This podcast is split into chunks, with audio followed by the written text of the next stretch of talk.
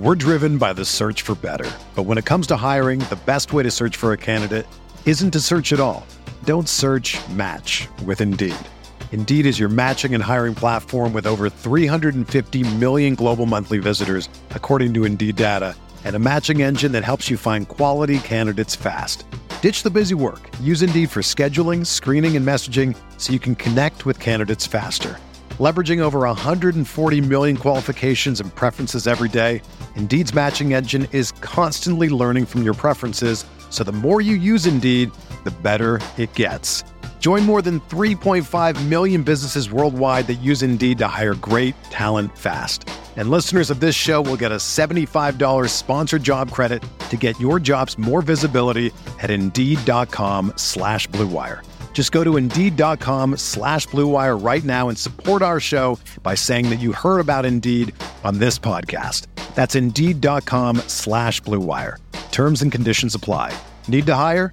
You need Indeed. This podcast episode is brought to you by Coors Light. These days, everything is go, go, go. It's nonstop hustle all the time. Work, friends, family expect you to be on 24 7. Well, sometimes you just need to reach for a Coors Light because it's made to chill. Coors Light is cold lagered, cold filtered, and cold packaged. It's as crisp and refreshing as the Colorado Rockies. It is literally made to chill. Coors Light is the one I choose when I need to unwind. So when you want to hit reset, reach for the beer that's made to chill. Get Coors Light in the new look delivered straight to your door with Drizzly or Instacart. Celebrate responsibly. Coors Brewing Company, Golden, Colorado.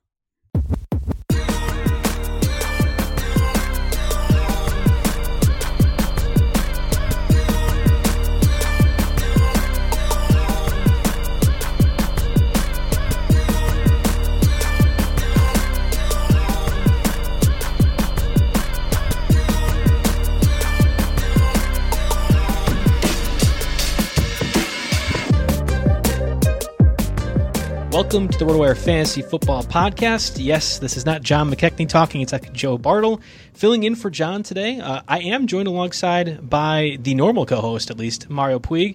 Mario, last time around, you guys were talking about what I could only assume was a mutant insect that had now invaded your apartment. Should I assume that you have been consumed by this almighty uh, mosquito dragonfly bug, or are you safe and sound?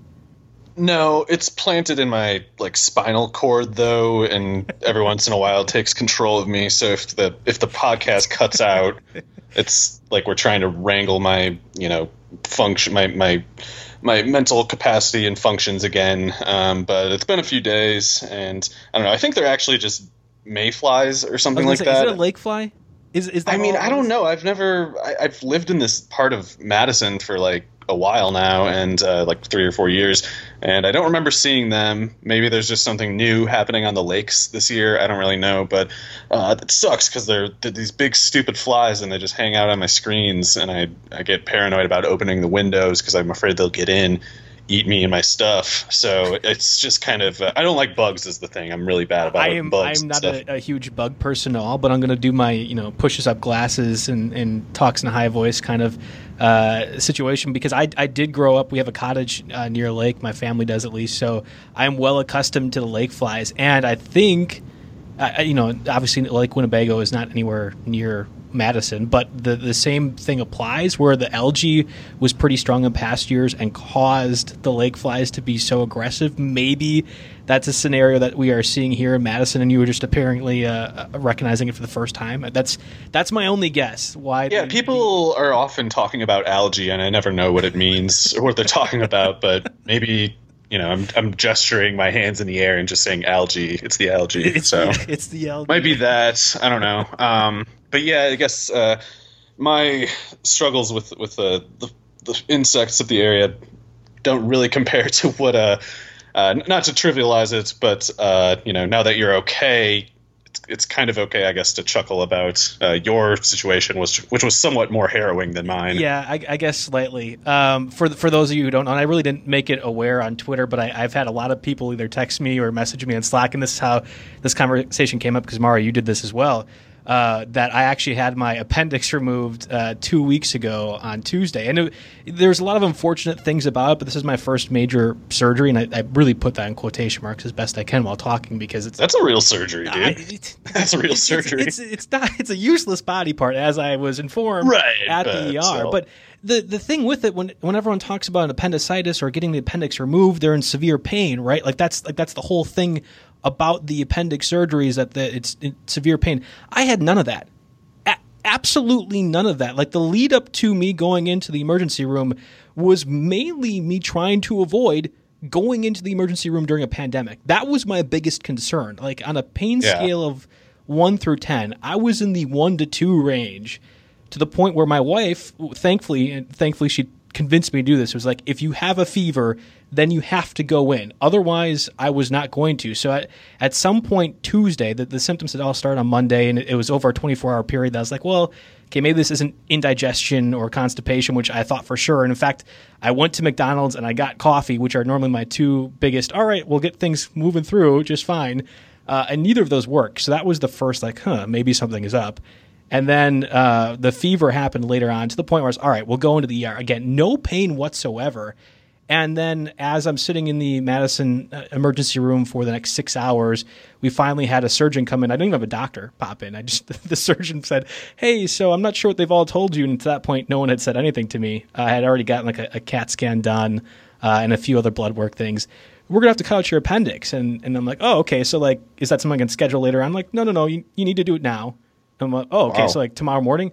No, like we're gonna get you in like now, now. So for for like five o'clock when I had one in Central Time here in Madison, um, I was just anticipating, well, you know, they're going to rule out everything else but that.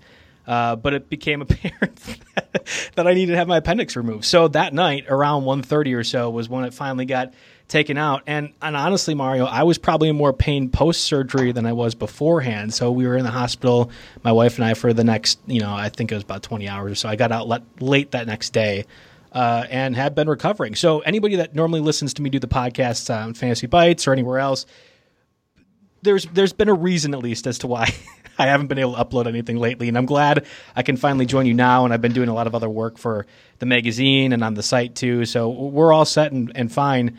Um, I I stupidly tried to you know do a little bit of a run yesterday. I, I, normally like to run, especially during the pandemic where you can't do anything else except I feel like exercise very very alone outside.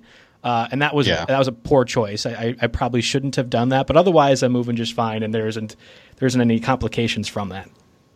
Well, yeah, I'm glad you're okay. Uh, that's a kind of insane story to me, um, but yeah, I, I, I, guess be careful about those uh, stitches or whatever you got there. Yeah, yeah, the four incisions um, are are still you know I'm, I'm still aware of them, but again, it's it's it's more one of those things where if I take a wrong step, then I feel it. But you know, I, for the the part that freaked me out the most, I mean, obviously, if you're told, all right, surgery in two hours, that's a little bit freaky.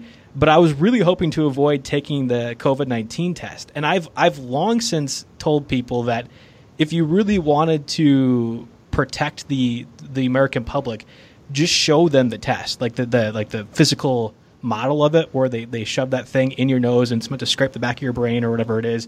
Because that freaked me out just seeing that. And yeah. I, I wanted to completely avoid everything related to talking, touching, or anything near people so I would never have to have that happen.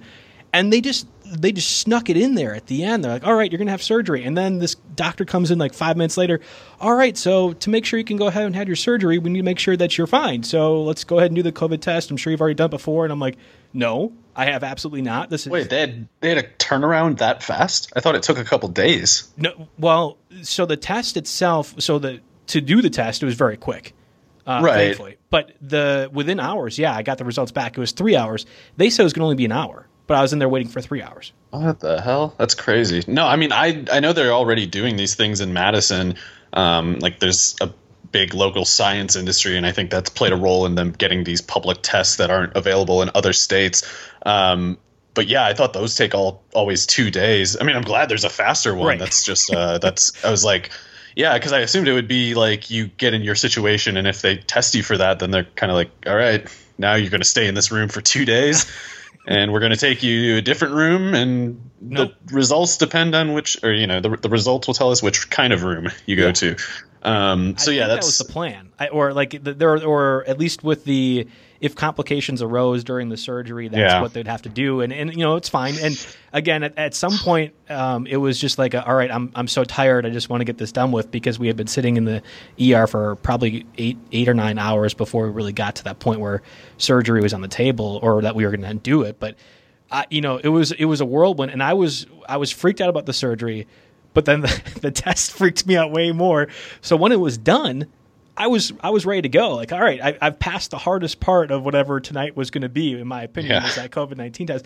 And for as bad as it looks, and it looks really, really freaking scary, it was not as painful as I was anticipating. And I and I'm I am a definitely a weakling. I mean, like I don't want to go to the dentist. Uh, you know, I don't mind getting shots or poked into me, but I certainly prefer not to. So something like that really freaked me out. It was not as bad as I was anticipating at all. Like my eyes watered a ton, and you know, it was really felt weird for about five seconds, but that's all it was. And I, I likened it to if you were to get like a strep throat test or something like that, you're going to swab the throat there. And I hate when that happens. That was the same sort of version except for the nose. Nice. Uh, yeah, I'm not trying to one up you, but that test will be easy for me because uh, a lot of sometimes the, the radio listeners or the podcast listeners will say to me like Mario, your voice is so cool I wish I could listen to your voice because it sounds so normal and and good and soothing to me on a recording. Uh, but just like, what's wrong with your sinus? And I say like, oh, actually, my sinus is completely destroyed, and uh, I was just born that way. I've had like chronic sinus conditions my whole life. Um, and one thing related to that was that I had a sinus surgery um, like already like six or seven years ago or something because um, I was at a doctor for another reason and they did a CT scan or something and saw like a mass in my mm. skull basically um, and they had to do an exploratory surgery to make sure it wasn't some sort of tumor or right. something and uh, it wasn't a tumor and not to disgust anyone but it was like a giant collection of just like infectious waste because of a really bad sinus infection that I had, uh, which I'm prone to. And uh, to to do that surgery, they had to like rip up my sinus a good amount to get up there, and then they put this uh, sponge thing up there to, I guess, prevent scarring accumulation. Oh. And uh, it was not a dissolvable sponge, is oh, the thing. So it was like this horrible, like it was like a tampon basically that was like crammed into my nose slash skull and there was this tiny little string that the guy pulled out after like a week after the surgery with the tweezers that he was bad at handling. And uh, this is not like a tampon that fits well right, through uh, the nasal canals. It's like pulling a couch through like a tiny door or something like that. And uh, yeah it was it was uh, really disgusting. And I, I, think it's like after that particular experience I'm, I'm ready to have lots of things jammed up my nose, including Q-tips. See, this is exactly the reason why I have not felt comfortable talking about my appendix surgery because there was not a lot to it. There, it just again not. A oh no, dude, yours, just, yours, that's that's serious stuff. I mean, yours yours was more serious than mine. Mine mine it turned out there was nothing up there, but basically like fossilized pus or something. Yeah, but that's gross, and that that's painful. It's gross, but it's really not. It's, it's not like you know it, they didn't have to like cut me up. They just jammed things in my face. well, there you go. You, you come for the fantasy football knowledge. You get the uh, complete dissertation on both the nose and uh, like mid region of the body. Here you go. So yeah, I, I, so this is my first time back doing a podcast for that. I've been I've been working a little bit last week too. So uh, I'm happy to get back in the grind. And the thing that I was most disappointed about was that actually it was a, a, big time for esports two weeks ago. The NBA 2K League had just launched. Uh, we've been doing a lot of different coverage, especially during the pandemic, from the esports perspective. And one of the many titles I have here is esports editor. So I was pretty disappointed that I couldn't be partaking in that, but I've of course since been able to get back in the grind. So that's great. Um, and and you know, thank you listeners for sticking through to the for all for all the medical uh, dissertations that we just gave throughout that. But let's actually get to the fantasy football perspective. And obviously, there's still a lot up in the air in terms of when the NFL season is going to start. And I feel like at times uh, since the the draft and really during the offseason portion, the most we've really had to discuss is like jersey changes and what teams look good for their new stadiums next year. And I, I hate partaking in that conversation. I'm not sure if you are a jersey guy necessarily, Mario, but we, I don't really care. Yeah, okay, good. So I'm, I'm the same way. But we do have at least a little bit of information um, that we can work towards from a fancy perspective. Uh, starting with, I thought, a, a, a decent enough relevant take that Raheem Mostert has added additional weight or muscle to his his body and is looking to get closer to 200 carries for next year if that's the case, and you're more the projections guy than I am when it comes to fantasy football, is it possible that Mostert gets a little bit higher value? I mean, he handled close to 190 carries last year, uh, including the postseason. So I don't see it making a huge difference from a fantasy perspective, but maybe you see it differently.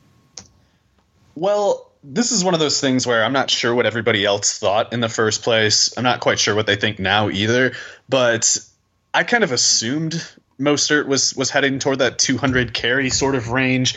Uh, not to, not likely to go far past it. With that said, but I, I kind of just assumed that was the nature of the San Francisco running game going forward. You got uh, obviously Breida traded to the Dolphins, so you just got Raheem Mostert, who of course ended this last year on a tear, and you have Tevin Coleman at the second running back, which uh, with McKinnon apparently Jerick McKinnon apparently still not even cutting on his uh, that knee with like it's like a new sort of disorder basically. Like i don't remember a guy having so many setbacks and procedures of, of sort of unspecified nature over uh, about two years now as mckinnon. So i don't know what's going to happen with that third spot. And if it's not mckinnon if mckinnon's not basically the player he used to be then whoever the third running back is is probably a good bit behind coleman let alone mostert. So if they don't add anybody, and I don't know why they really would, then Mostert kind of has to be the lead back, and, and maybe because he's a former wide receiver track guy, and he, maybe because he's only around 200 pounds,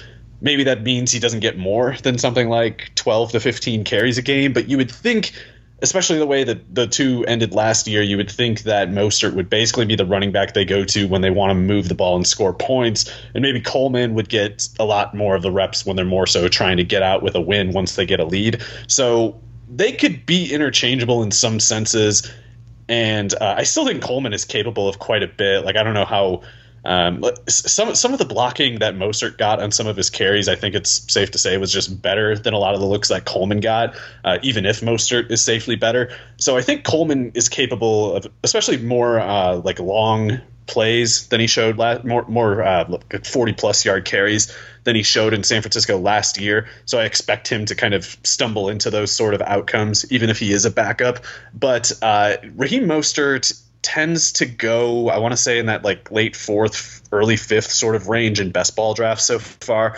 And I think he can be fine there, especially in best ball, especially when those spike weeks matter so much. Um, but I wouldn't get my hopes up for, you know, more than that 200 carry sort of range. And I, I would let go of, of the idea of him averaging like six yards a carry again. I guess he could, but uh, some of those plays that he got last year, there was just wide open blasted you know tunnels for him to run through and he's always going to be fast he's always going to take advantage of those plays it's just i don't know if he'll get quite as good of a setup as last year so i'd expect some uh, per touch regression um, but the touch is going up and, and and the fact that that team should have a good defense should be in scoring range quite a bit should be in run favorable game scripts he sh- Mostert should have a bunch of the higher scores at running back this year, even if he kind of fluctuates a bit.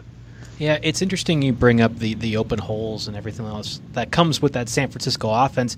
I feel like the defense in the NFL is almost overreactionary from a year to year basis. You look at Matt Nagy's offense, Trubisky, I think his second year, right? He was a super relevant fantasy quarterback, completely floundered last year. The Rams offense uh, seemed to have been figured out by the Patriots, and then that was kind of repeated by every other team uh, the past season. I don't know if that necessarily happens toward a running specific attack like the 49ers. But just recent history makes me a little bit more concerned that uh, you could see somebody or see a team really figure it out, quote unquote, how to stop that rushing attack. Although the Shanahan's for what 20 plus years now have been able to do this with every sort of running back. So maybe it just is something that is, intangible to them, whether it be Mike or, or Kyle. Yeah, and Kyle has a lot of his kind of ideal personnel at the moment too. So it's not just that he has better ideas generally than a lot of the coaches. It's like he'll never have more ammo than he does right now. And especially a guy like George Kittle changed so much of the complexion of the offense because he, he's largely the most in player, the most important player on that offense because he, uh, depending on where he lines up and the, depending on the way he motions on a given play, it forces the defense to tilt with him, and Shanahan uses that a lot to to kind of create misdirection. You know, like basically use George Kittle in motion, use George Kittle on a drag route this way to hand the ball off to Deebo Samuel going the other way, stuff like that, and you know all those plays fold into other similar looks in the playbook and different things occur within those similar looks. And, and he, he sequences a lot of plays to kind of set up the defense to to wander into a trap. And it's that the trap might be the Kittle cross the the Deebo jet sweep or it could be kind of like a wide zone toss to Mostert or one of the running backs. And and when Shanahan gets his really good plays going when, when he really gets on a roll it's basically because the defense is kind of like twisting over itself and going the wrong way every time. So when you have Shanahan arranging those outcomes, then pure speed will pretty much always kill. And Mostert has that. So uh, he has it. Coleman has it. I think they'll both be pretty productive on a per touch basis. But the other thing is, is like Mostert really might be still improving. He might be getting better kind of all the time, even though he's uh, 28 or 29 or whatever. Because at Purdue, he was basically just a track guy and a wide receiver. And for some reason, in his first couple, uh, four or five years actually in the NFL, he was largely a gunner more than anything else. So it was weird that he never got more of a look at running back because he is burning fast. He's definitely a really fast guy. And usually when someone's stuck on special teams, it's because they're just kind of like one dimensional or an overachiever type. But Mostert's really fast, really quick, always has been. And Shanahan's offense pretty much always creates space. Support for this podcast comes from U.S. Bank. If you're looking for a credit card that fits your lifestyle, look no further. U.S. Bank has credit cards that make every day rewarding, no matter what you're into. Feeling hungry? Check out the US Bank Altitude Go Visa Signature Card. Earn four times points on takeout, food delivery, and dining. And get two times points at gas stations, grocery stores, and on streaming. That'll keep your wallet and your mouth full. Big spender? The US Bank Visa Platinum Card has a low intro APR for large purchases or balance transfers. And you call the shots with the US Bank Cash Plus Visa Signature Card. Choose two categories each quarter. Earn 5% back on your first $2,000 of eligible purchases from those categories. So don't just get a credit card, get the right card to make every day more rewarding. Cashback, merchandise, travel rewards, and low intro APRs are waiting. Learn more at usbank.com slash credit card. The creditor and issuer of these cards is U.S. Bank National Association, pursuant to a license from Visa USA Inc., and the cards are available to United States residents only. Some restrictions may apply. Member FDIC. There's another player that uh, I know you're you're probably higher on the most last year, and I felt like you're able to pay some dividends on. And we saw Preston Williams, of course, of the Dolphins, uh, reported that he isn't quite yet back to participating in on-field actions after he had surgery to his ACL tear in November. Uh, he's kind of gradually jogging. Apparently, he's doing the Joe Bartel uh, appendix recovery technique and, and kind of working his way to that point you look at the Dolphins and everything that they improved over this offseason, and of course, some would say, well, yeah, you kind of have to improve when they had as little talent on that roster as they did last year. But I think there's some noticeable action, whether it be at the quarterback position and, and likely Tua starting at some point down the road, the offensive line making a pretty significant dividends, and even the, de- the defense as well, getting a lot of different pieces throughout the offseason and the draft. Is this a situation, if you can assume Preston Williams is going to be 100% healthy at, or whenever the NFL season starts, that he's a guy that you can draft where he is currently going at his ADP? Uh, give me a second to look up his current uh, best ball ADP because I'm not totally sure. It looks like he's going in the uh, let's see, like the late to mid 12th. Okay, I think that I think that's right. Um, so he's he's going there around these guys like Golden Tate, Curtis Samuel, Robbie Anderson, Justin Jefferson, Jalen Reagor. So in that particular range, the only one of those guys that I would put alongside Williams is probably Golden Tate. Maybe Reagor, but probably not quite. I don't know. I, I am a Reagor fan. I just kind of I feel like I'm guessing completely the way that they might use him this year, and I'd like a little bit more reassurance from the coaches because with Williams and Tate, you know how they're going to work basically. Uh, a little bit different of the players, but you more or less know the deal. Uh, Williams it, I don't want to pretend to know the the medical aspects of this like intimately, but um, being in week nine as an ACL tear that that's just late enough in the year where I, am a little bit creeped out by it.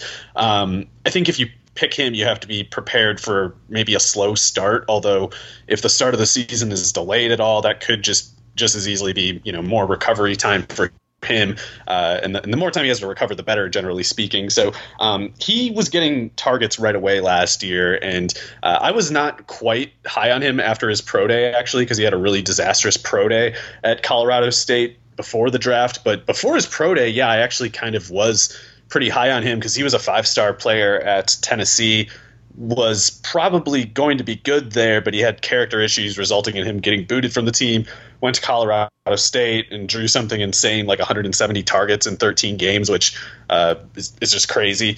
So he looked on tape at Colorado State like the five star guy. Like he looked pretty fast, especially for that Mountain West sort of competition. He, just looked like he basically looked like Randy Moss compared to those guys. And uh, but then with that pro day, I was worried that he kind of just like the, fell on the character issues because he tested terribly, and I assumed it was because he was out of shape because he, he looked athletic on tape at Colorado State. And there's been guys like him in the past, like Speedy Noil and uh, God, I don't even like other players like that who um, you know were blue chip recruits kind of had character head case issues, produced here and there, and they still just like disappeared in the NFL. And I was worried that Preston Williams would be another case like that. However, uh, it, either he was kind of like a non-indicative sort of tester, like the the pro day numbers basically were trash, uh, like non. Uh, non-indicative or something, or maybe he really was out of shape and just kind of like got back into shape in training camp and became the player he was on the tape again. I don't really know, but he was getting targeted right away, even as an undrafted guy even on a team that already had DeVante Parker, uh, I think Albert Wilson was ready for week one. I can't remember for sure. Um, had Allen Hurns there, so uh, Jakeem Grant they were making manufactured touches for, and still Preston Williams got in the field. So if he's healthy, I think he's going to right away be like that sort of uh, you know frequent jump ball target of Ryan Fitzpatrick's, and especially the way Fitzpatrick plays the game. Um, so yeah, it's he should be fine if he's healthy and and that he's, he's so young bodes well for his ability to recover in time. But um, yeah, it's probably I'd probably prefer someone like Tate over him just because I feel like I'm getting something solid. Whereas um, once once you're comparing him to Robbie Anderson and Curtis Samuel, maybe that's when I start buying Preston Williams again in redraft. Okay, so Tate. Then Preston Williams, and then Jalen Reagor, and then you see the, the Panther guys below that is kind of the, the ranking that you're thinking. No, I'm. I would probably put Tate first, and then even somebody lower than that, probably like Sammy Watkins, uh, who's way later than them. Gotcha. Um, but this is the, like the general range. It's like that 12th round range. The, the two secondary receivers in Carolina, Anthony Miller, uh, Golden Tate, Preston Williams. Those are the kind of guys that are going off the board on best ball tens at least. And in PPR scoring, especially, I would prefer Tate out of that group because I just think you know what you're getting with him, whereas the other players are are more speculative and ambiguous. I, I would think. I think I'm a little bit lower on Preston Williams too than at least that that ADP that you were suggesting. But I almost wonder if the Dolphins' offense and, and team overall is just going to be better, where there isn't going to be as many situations for him to benefit. And I, I think he's yeah, that's a good point. You know, like I, I certainly think he's a talented player, and DeVante Parker. I would imagine continues or at least gets close to whatever we saw his breakout was last year. But if Ryan Fitzpatrick is not the quarterback for 16 or 17 games or whatever it is, I, I don't, and I don't think that's going to happen. I just am I'm a little bit concerned, and I think the defense is going to improve. And the AFC East, that division overall, is just garbage compared to everyone else. I get it; the Bills are pretty good, but the Jets aren't anything special, and the Patriots, we have no idea what they're going to look like uh, with their new quarterback, Jarrett Stidham. Um, we assume to be the quarterback. That's I just think there's there's there's going to be a situation for the Dolphins to improve or at least do well enough offensively and defensively where Preston Williams maybe doesn't get the amount of targets and looks that we saw last year when they were just flailing offensively or trying to yeah. try to catch up most of the time. Yeah, that's a good point actually because the game scripts for for the Dolphins last year were basically like you said because the the pass defense would fall apart right away and the run defense too would fall apart right away in every game. So they'd fall into a catch up mode and that might help explain why Preston Williams' target rate per snap was as high as it was. Uh, part of it is probably just that he's like a good receiver but it was pretty high. And uh, you know Fitzpatrick being the kind of quarterback he is, he was definitely the type to kind of just chuck it at his tallest receiver because he's he's not that accurate and he's he's just kind of a chucker that way. Um, but with uh, Byron Jones signed from Dallas, with Xavier Howard healthy, with Noah Igbinoghene, however it's pronounced, drafted out of Auburn.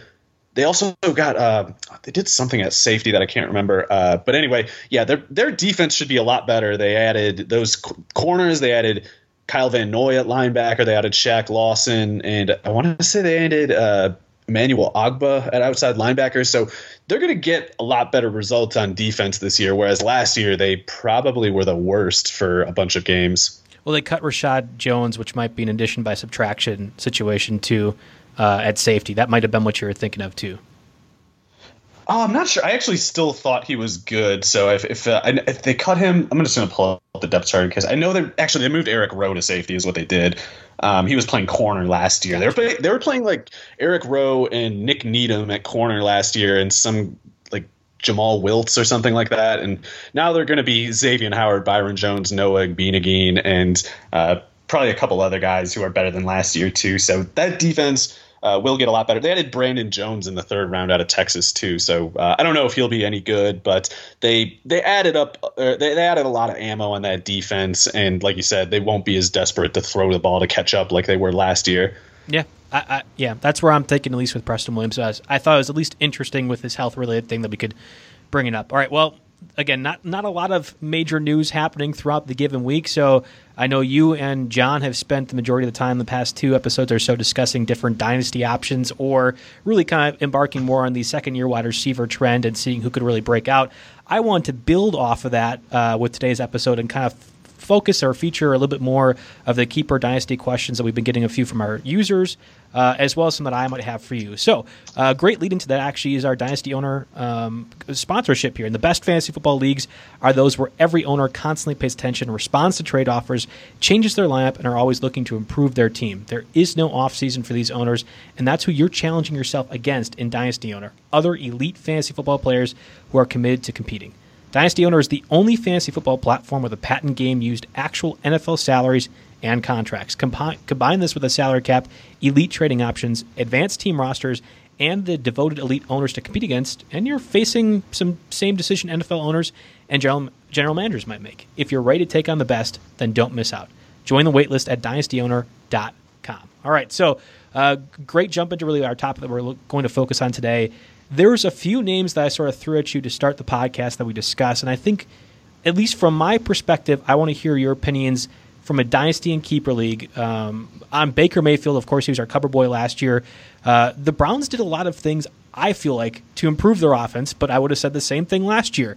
And right now, I almost feel like so many people are burned by Baker Mayfield that he might not be as intriguing of an investment as maybe a Daniel Jones or Josh Allen or uh, maybe not Sam Darnold, but like those younger type of players where I think Baker has a chance and certainly has everything around him to really be what we thought he could be last year. Am I crazy to think that? I don't think so. I think you can both believe that Mayfield was overrated as a player last year and still believe that A, he'll be good, and, and B, uh, whatever he turns out to be, particularly, he, he will at least be a fantasy value at his current sort of price because at his current price, he doesn't even really need to be that good. And of course, with some quarterbacks, I guess you could think of Jameis Winston last year, especially in leagues that don't count turnovers. You can get a quarterback with bad on field, bad real life results and, and get good fantasy utility out of them. And Mayfield, I think, in this kind of uh, setup, as long as the offensive line is improved, which I feel it has to be for a couple reasons, not just because they added Jedrick Wills and Jack Conklin at tackle, but also just because it's not Freddie Kitchens' team anymore. Right. And I don't know how to explain it exactly, and I, I, can't imagine how something like this happens. But Freddie Kitchens, as best as I can tell, was basically a head coach last year, despite not knowing how to run a basic practice. And what I mean by that is, I, I feel compelled to assume that because I've never seen a team, never, ever, never seen an NFL team look just as completely unprepared as they were. It was like they would struggle with things that you would think would get addressed in Wednesday practices of the week. It's as if they, they, they played like they did not practice. And it was especially bad on the offensive line where they would just fall apart in in just baffling ways from a variety of, of alignments and, and variety of different ways, different parts of the field. Uh, you saw it show up repeatedly. It wasn't just Freddie Kitchens' play calling that was questionable in my opinion, but like their execution in the goal line situations, I think had a lot to do with this because it's it was just an example of kind of isolated football task, you know, goal line sort of drill. Like basic drills they weren't capable of, of kind of playing on the field let alone elaborate play structures and, and you know broader disciplinary issues. So they looked like it, it was like they were practicing the way the the water boy south central louisiana state played in their practices. Like coach fran was Freddie Kitchens' assistant last year instead of uh, Todd Monken, in my opinion. So that's the kind of scale of the dysfunction with the Browns last year. And I think literally any other coaching hire would have helped make that better. And I think Kevin Stefanski, especially if he really kind of soaked up the lessons of Gary Kubiak, and, and if he, he really took them correctly and, and understands them and is prepared to apply them definitely for, for himself going forward, then that should be uniquely helpful because uh, Kubiak, of course, is part of that Shanahan tree where they they kind of just make running easier on themselves with some of the bro- the blocking principles and and the motion setups and things like that. So Stefanski was basically tutored by Gary Kubiak last year in Minnesota, and now he's going to try to implement some of those things in Cleveland. So I think they would have been better for those reasons. And then yes, Jedrick Wills and Jack Conklin should be a lot better than uh, Hubbard and whoever the other Greg Robinson was yeah. it was last year Greg Robinson? I, think, uh, God. Um, I would try to erase that from my mind, but yeah, I think so. So yeah, it was really bad players and and the worst coach ever, and those two conditions no longer are the case. So that's good for Baker Mayfield. And uh, my personal take on him at this point was like I probably overrated him going into last year. Uh, but he still did what he did as a rookie, and that was on a team that was also dysfunctional. It's not as if the Hue Jackson, Todd Haley year was some sort of golden era. Uh, it was just it wasn't quite as bad as Kitchens's was, and yet Baker Mayfield still had good numbers that year, and there was no Odell Beckham on that team. There was no Austin Hooper, and so I think there's quite a few ways it could get better.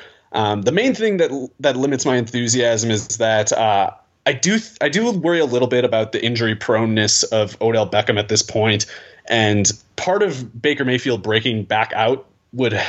Uh, like I would feel better about that if, if I knew that Odell Beckham would be fine, but it's it's looking kind of like a, a dicey thing. Like he he could be fine, and he he will probably be really good if he is. It's just he's probably not going to be an always healthy kind of player. Like it seems safe to say he won't be that anymore, and with that comes plenty of risks. And aside from that, they're probably going to be a two tight end offense rather than a kind of air it out. You know, th- this is not going to be like at Oklahoma with Marquise Brown and Dede Westbrook and Mark Andrews in a spread formation. It's going to be a two tight end offense with David and Njoku, Austin Hooper. There might be mostly kind of underneath passes when it's not going to Beckham downfield. So the big plays won't be there, but there could be, you know, a cut down in turnovers, a, a big uptick, uptick in uh, completion percentage, a lot less pressure, things like that. So the Cleveland offense should be a lot more healthy, and he should be able to get into kind of scoring range with with fewer turnovers to get there. So those are the ways I think it'll balance out. And um, I, again, I wouldn't I wouldn't get my hopes up for kind of like a top five quarterback season, but I think he's like I would take him over Matt Stafford, and on Best Ball Tens the past week, Stafford's been going higher. So I think people are getting a little low on him, uh, as understandable as it would be given how bad you know the optics last year were. Yeah, and at least from a dynasty and, and, keeper perspective, there's a there's a clear six, right? It's Lamar, Patrick, Kyler Murray, Deshaun Jackson, Russell Wilson. I think Dak Prescott deservedly belongs in that conversation. But after that, I, I still feel like there's there's a lot of question marks for the Josh Allens, the Daniel Jones, um, Carson Wentz is in that conversation too, although a little bit older than that group. And we have Joe Burrow also ranked among that. And then Baker fits into that category. Like I, I know Jerry Donabedian's been doing a lot of uh, tiered related articles, and it's been great content on the site. And I wonder if if that kind of tier is where Baker could really move up, and he can be that top twelve quarterback from a dynasty or keeper perspective, or a top six, top seven. Um, because I know you're not super high on Josh Allen. I'm not super high on Josh Allen, but there are certainly fanboys out there for him. And I think that's kind of like the range of outcome we could see for Mayfield and his value, value long term.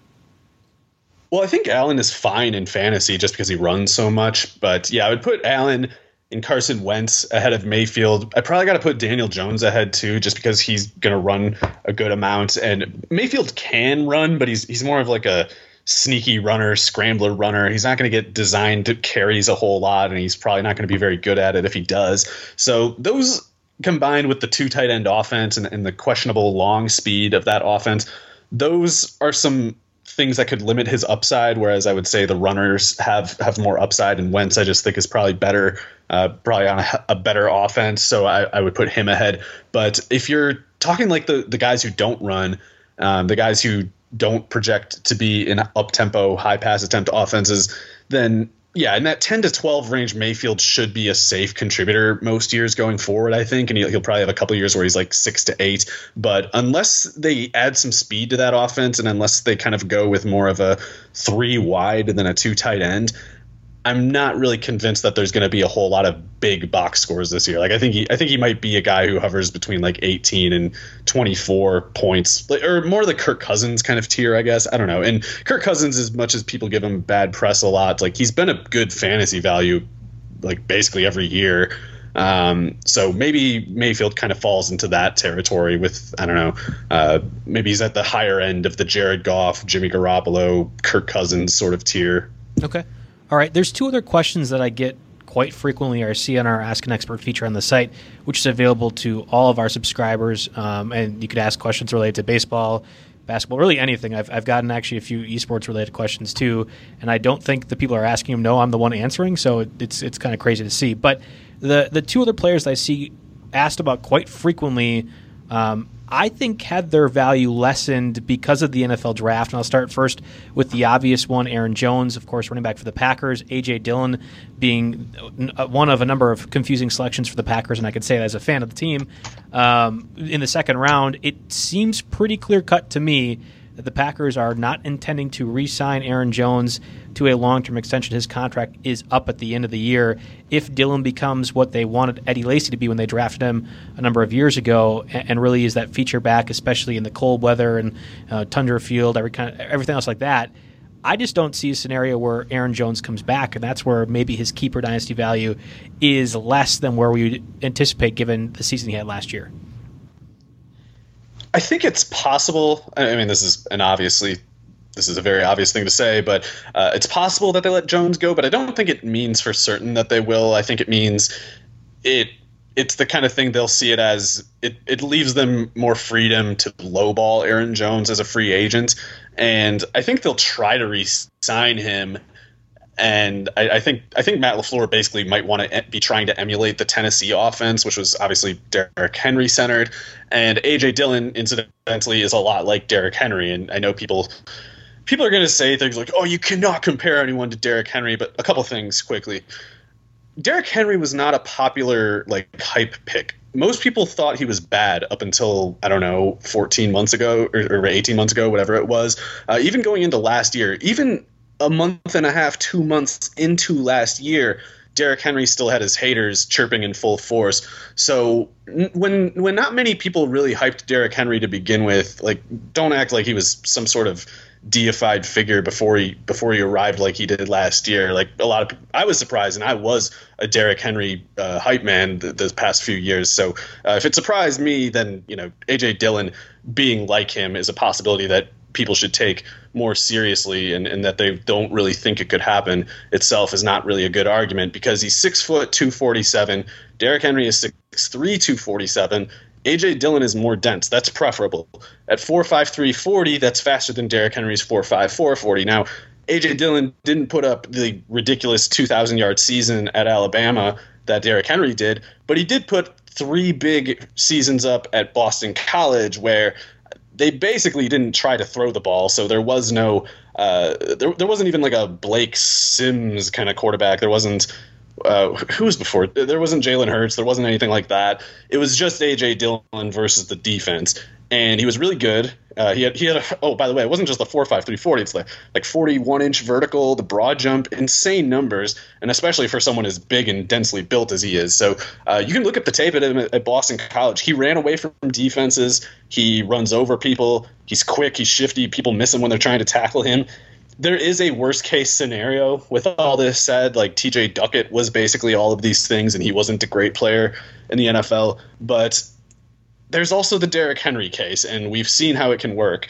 I think that uh, AJ Dillon, at the very least, even right away, will be a problem for Aaron Jones's red zone production because he had 16 rushing touchdowns last year in the red zone, 16, and or sorry, 14, my bad. Um, and that's just one of those things. Like AJ Dillon is six foot 247. He is faster than Aaron Jones at that weight, at 30 pounds or so heavier. NFL teams, football coaches love big running backs in goal line situations. They just do. Even ones that aren't as fast and as explosive as AJ Dillon, even the ones that aren't half as as fast or explosive as him, often get favorable treatment when it gets toward the, the goal line in the short yardage situation. So, at the very least, AJ Dillon is a wrecker threat to the value of Aaron Jones. Um, however, AJ Dillon in college never really caught the ball.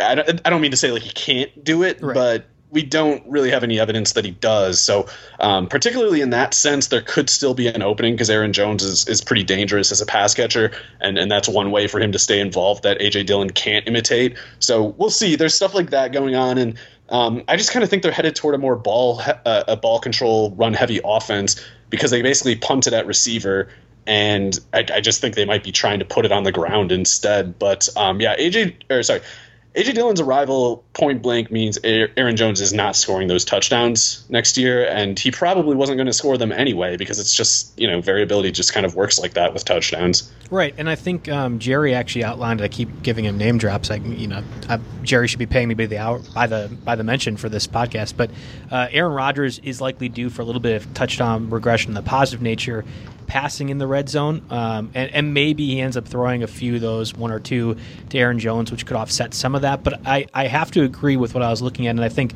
maybe a guy like Jace Sternberger or even any one of those receivers that they hope to anticipate, or they, I mean, they have to at this point, um, develop to something more could be a bit more of a passing threat. But it's it's pretty clear that Aaron Jones was the focal point last year, and it's at least history history wise suggests he couldn't do the same thing again from the red zone. And, and AJ Dillon could also take some of that away too. But uh, all all things considering, I think that was one of the biggest drops from the NFL draft from a dynasty value, at least from a guy at the top. Because I, I, just don't think whether Jones comes yeah. back or not, I just don't know how they could, especially if he chooses to operate that offense like the Tennessee Titans from yesteryear. Um, and I, I say that jokingly because it was only like two years ago when he was doing that.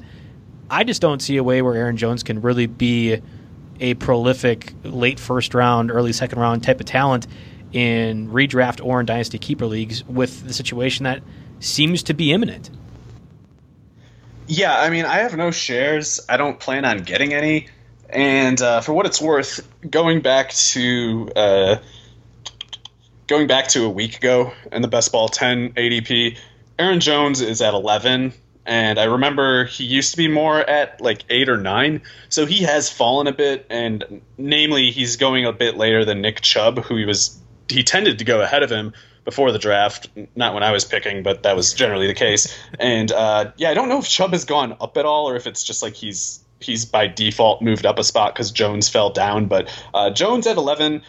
I, I mean, I understand why someone would want to go with him, especially if their strategy is simply take a running back, take, take a certain number of running backs in the first three rounds, and if he's the best one on the board and that's your strategy, then I don't really I can't really argue against it. Like he might be the best one on the board a lot of the time, but generally speaking, I would rather have Tyreek Hill, who goes the pick later, up uh, the next pick, and uh, yeah, I'd rather have even Julio Jones, I think, who's going down at 18th. So I'm pretty low on Aaron Jones, not as a player. I think he's a really good player, and I, I like I liked him coming out of UTEP.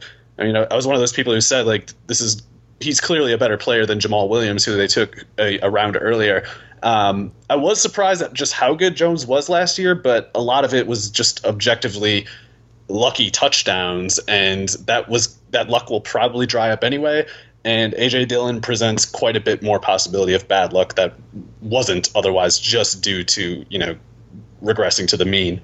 The final name that I teased a little bit earlier about guys I've heard a lot about from other users and just from a uh, fantasy perspective and the community out there uh, that could see a bit of a decrease is Amari Cooper. And I, I know that's crazy to think about, but I'm a little bit worried about the a the Mike McCarthy offense, and, and maybe it's just a, the jaded Packer fan of me that that is concerned about, but also what CeeDee Lamb and what I think CeeDee Lamb can be and will be as a pro, what that means overall for the Cowboys offense. Right at at some point, they've transitioned from this very very very Zeke heavy attack to now there's a bit more passing involved, and of course Dak Prescott and his contract negotiations.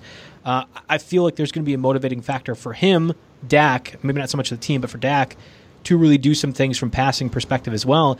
And I just feel like Cooper might be the one, not odd man out, but I mean, really, the contract that he got basically only guarantees two years with the Cowboys. At that point, they could cut him and not really take much of a cap hit. So it's a two year sample here the rest of the way where Cooper could still be a top 15, top 10 talent. But I think the CeeDee Lamb pick might have hurt him a little bit more than people might anticipate. Yeah, it's a tough one because I think Cooper's really good. I know some people just kind of don't like him. I think he's really good, and I don't want to put unfair expectations on CeeDee Lamb to, to match or be better than a, than a player who could be one of the 10 best receivers in the league in my opinion. So it's it's one of those things where the, the the risk of CeeDee the risk that CeeDee Lamb presents to Amari Cooper is pretty clear and you're right. It, it's it's something that his owners should probably think about. Um, but I, I don't quite want to to assume that CeeDee Lamb will do more than what Randall Cobb did last year. Like I think he will, but I I just it, it's unfair to expect a rookie, any particular rookie, even if it was you know AJ Brown. It's like it's it's it's it's just not fair to expect a rookie receiver to be as good as of a player as Amari Cooper is, and that's not even to consider the complications that you know maybe maybe Michael Gallup is is getting better still too. Maybe he'll be a better player this year than he was last year. Don't really know the way it's headed, but um, that team does have a cap crunch pretty clearly. Uh, they I don't even understand how they've gotten this far with everybody on the books that they have but uh, they already lost Byron Jones. Jerry Jones has a way of kind of getting the Cowboys into these cap messes where they, they have to blow up a lot of the team. And if CeeDee Lamb is, you know, 85%, 90% as good as Amari Cooper at that two year point, like you said, then Dallas might kind of have to go with go away from Cooper. Like it might not even really be up to them.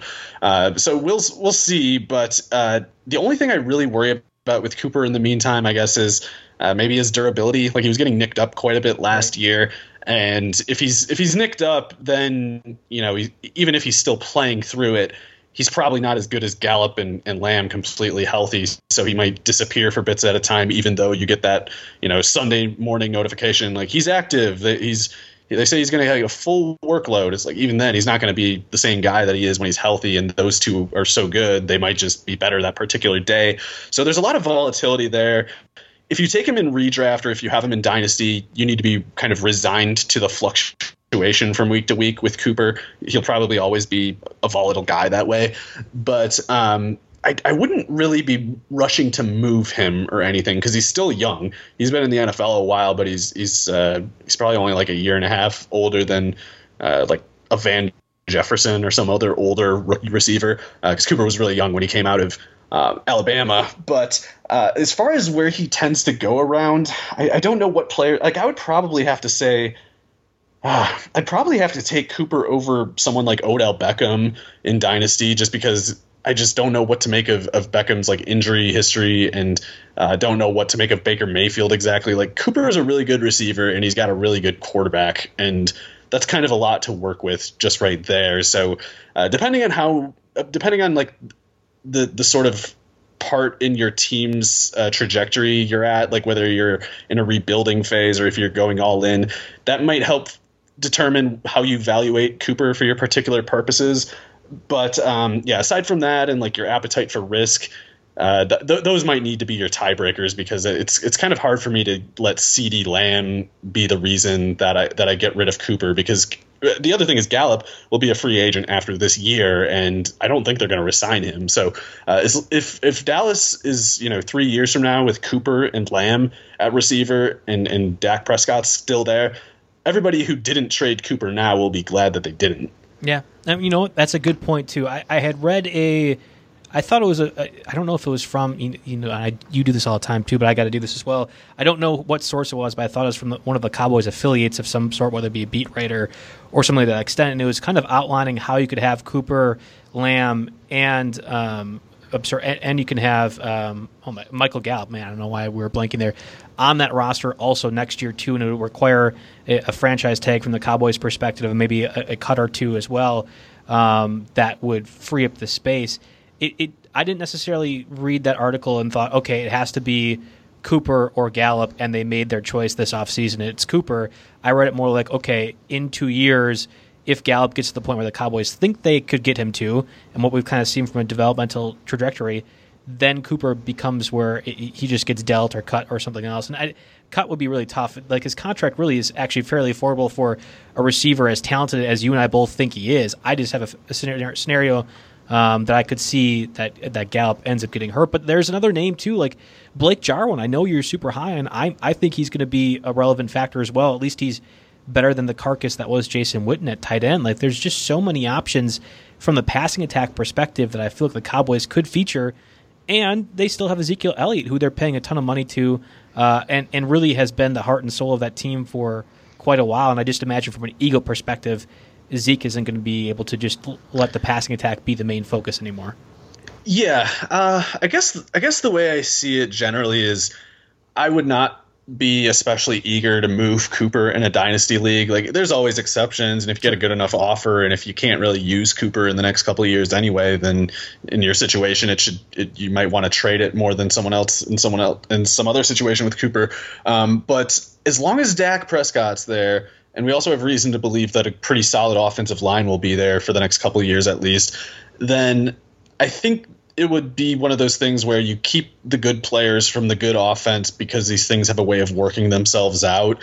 Uh, like I think Zeke will get fewer passing game reps, uh, specifically fewer targets, perhaps like maybe a bit of Lamb's production is subsidized by taking away a little bit from Ezekiel Elliott in the passing game. Maybe he's reduced to more of like a, a, a 20 carry, two or three catch kind of running back instead of the 20 carry, three or four or five catch running back that he's been the past couple years. Uh, and maybe Ezekiel Elliott gets hurt. And if, if he does, then all of Cooper, Gallup, and Lamb might all of a sudden start going off. Um, so as long as D- Dak is there, it's like we have reason to believe the Cowboys will score a lot of points. And it's not ideal that there are so many players capable of scoring those points, but you're better off with the hand that kind of includes one of those guys than any particular player from most other teams. I guess is how I see it. Yeah, fair enough. And and I, I just think it's a it's a good conversation to have, especially when it comes to how many options they have there. But I'm I'm right there with you. I'm not really trying to discount Cooper's talent on at, right, at yeah. all. I, I, think he's he's a tremendous receiver. Uh, you just look at the financial perspectives, and a few of these teams, Cowboys one of them, and and you wonder how does it all make sense or work out. Maybe it ends up being that Gallup is just gone next year, and I could entirely see that too. So uh, it's it's good conversation and something that uh, at least from a keeper and dynasty perspective, uh, I always love talking about that and always love answering questions too. Well that does it for us on the RotoWire NFL podcast. Hopefully next week John will be back and uh, the regular dynamic duo can return. But uh, it was great talking with you, Mario, and uh, fun breaking down some NFL. You too, Joe. Thanks a lot for stepping in, and you know, glad glad you're doing good and and uh, p- putting your talents forth for, for the pod because uh, I like yeah we we needed the help and, and we're glad you could give it to us. Doing what I can. That's that's all I can say. Doing what I can. All right. Until next week. Uh, best of luck to everyone.